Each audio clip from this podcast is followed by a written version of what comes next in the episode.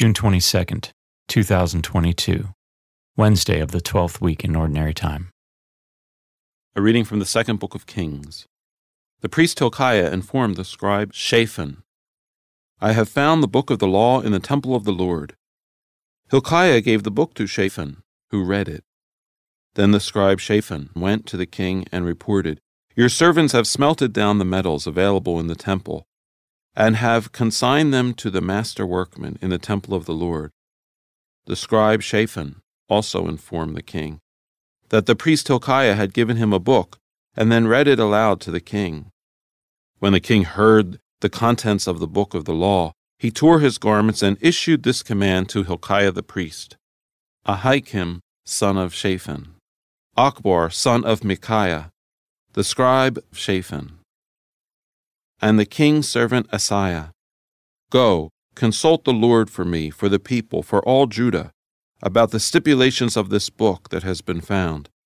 For the anger of the Lord has been set furiously ablaze against us because our fathers did not obey the stipulations of this book, nor fulfill our written obligations.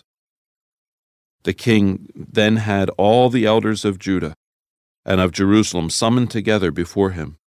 The king went up to the temple of the Lord with all the men of Judah and all the inhabitants of Jerusalem, priests, prophets, and all the people, small and great. He had the entire contents of the book of the covenant that had been found in the temple of the Lord read out to them. Standing by the column, the king made a covenant before the Lord, that they would follow him and observe his ordinances, statutes, and decrees with their whole hearts and souls, thus reviving the terms of the covenant which were written in this book. And all the people stood as participants in the covenant. The word of the Lord. The responsorial psalm. The response is Teach me the way of your decrees, O Lord. Instruct me, O Lord, in the way of your statutes, that I may exactly observe them. Teach me the way of your decrees, O Lord. Give me discernment, that I may observe your law and keep it with all my heart. Teach me the way of your decrees, O Lord. Lead me in the path of your commands, for in it I delight. Teach me the way of your decrees, O Lord.